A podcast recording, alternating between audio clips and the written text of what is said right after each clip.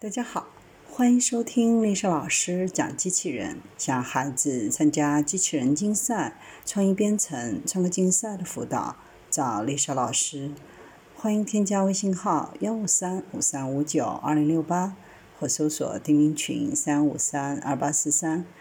今天丽莎老师给大家分享的是由喷气式气泡驱动的机器人。德国开姆尼兹科技大学国际团队。开发了一款微型机器人，它的动力来自它们身后射出的双喷射气泡。这是一种大约十年前首次设想的推进系统。这些机器人是扁平的，长和宽均为零点八毫米，高为零点一四毫米。机器人通过外部发射器进行无线转向。当机器人接收到发射器发出的信号时，中间的感应线圈会加热两根聚合物管中的一根。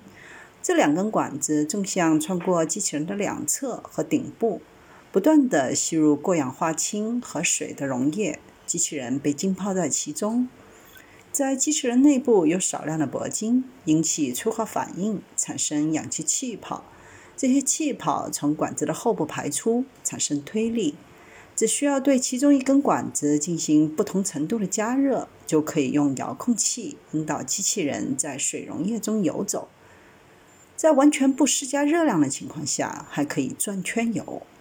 如果施加了足够的热量，机器人会在一条直线上移动；如果施加更多的热量，机器人就会向另一个方向转动。团队还为机器人制作了一个机械臂。是由热敏聚合物组成的制动器。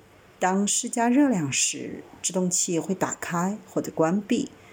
研究人员还在这个小小的机器人上安装了一个小型的 LED 光源。在未来，这些微小的机器人可以用来向人体的特定部位输送药物。之前的挑战是设计机器人使用一种比过氧化氢更具有生物相容性的燃料来操作。目前，团队的研究重点是寻找一种不同的燃料。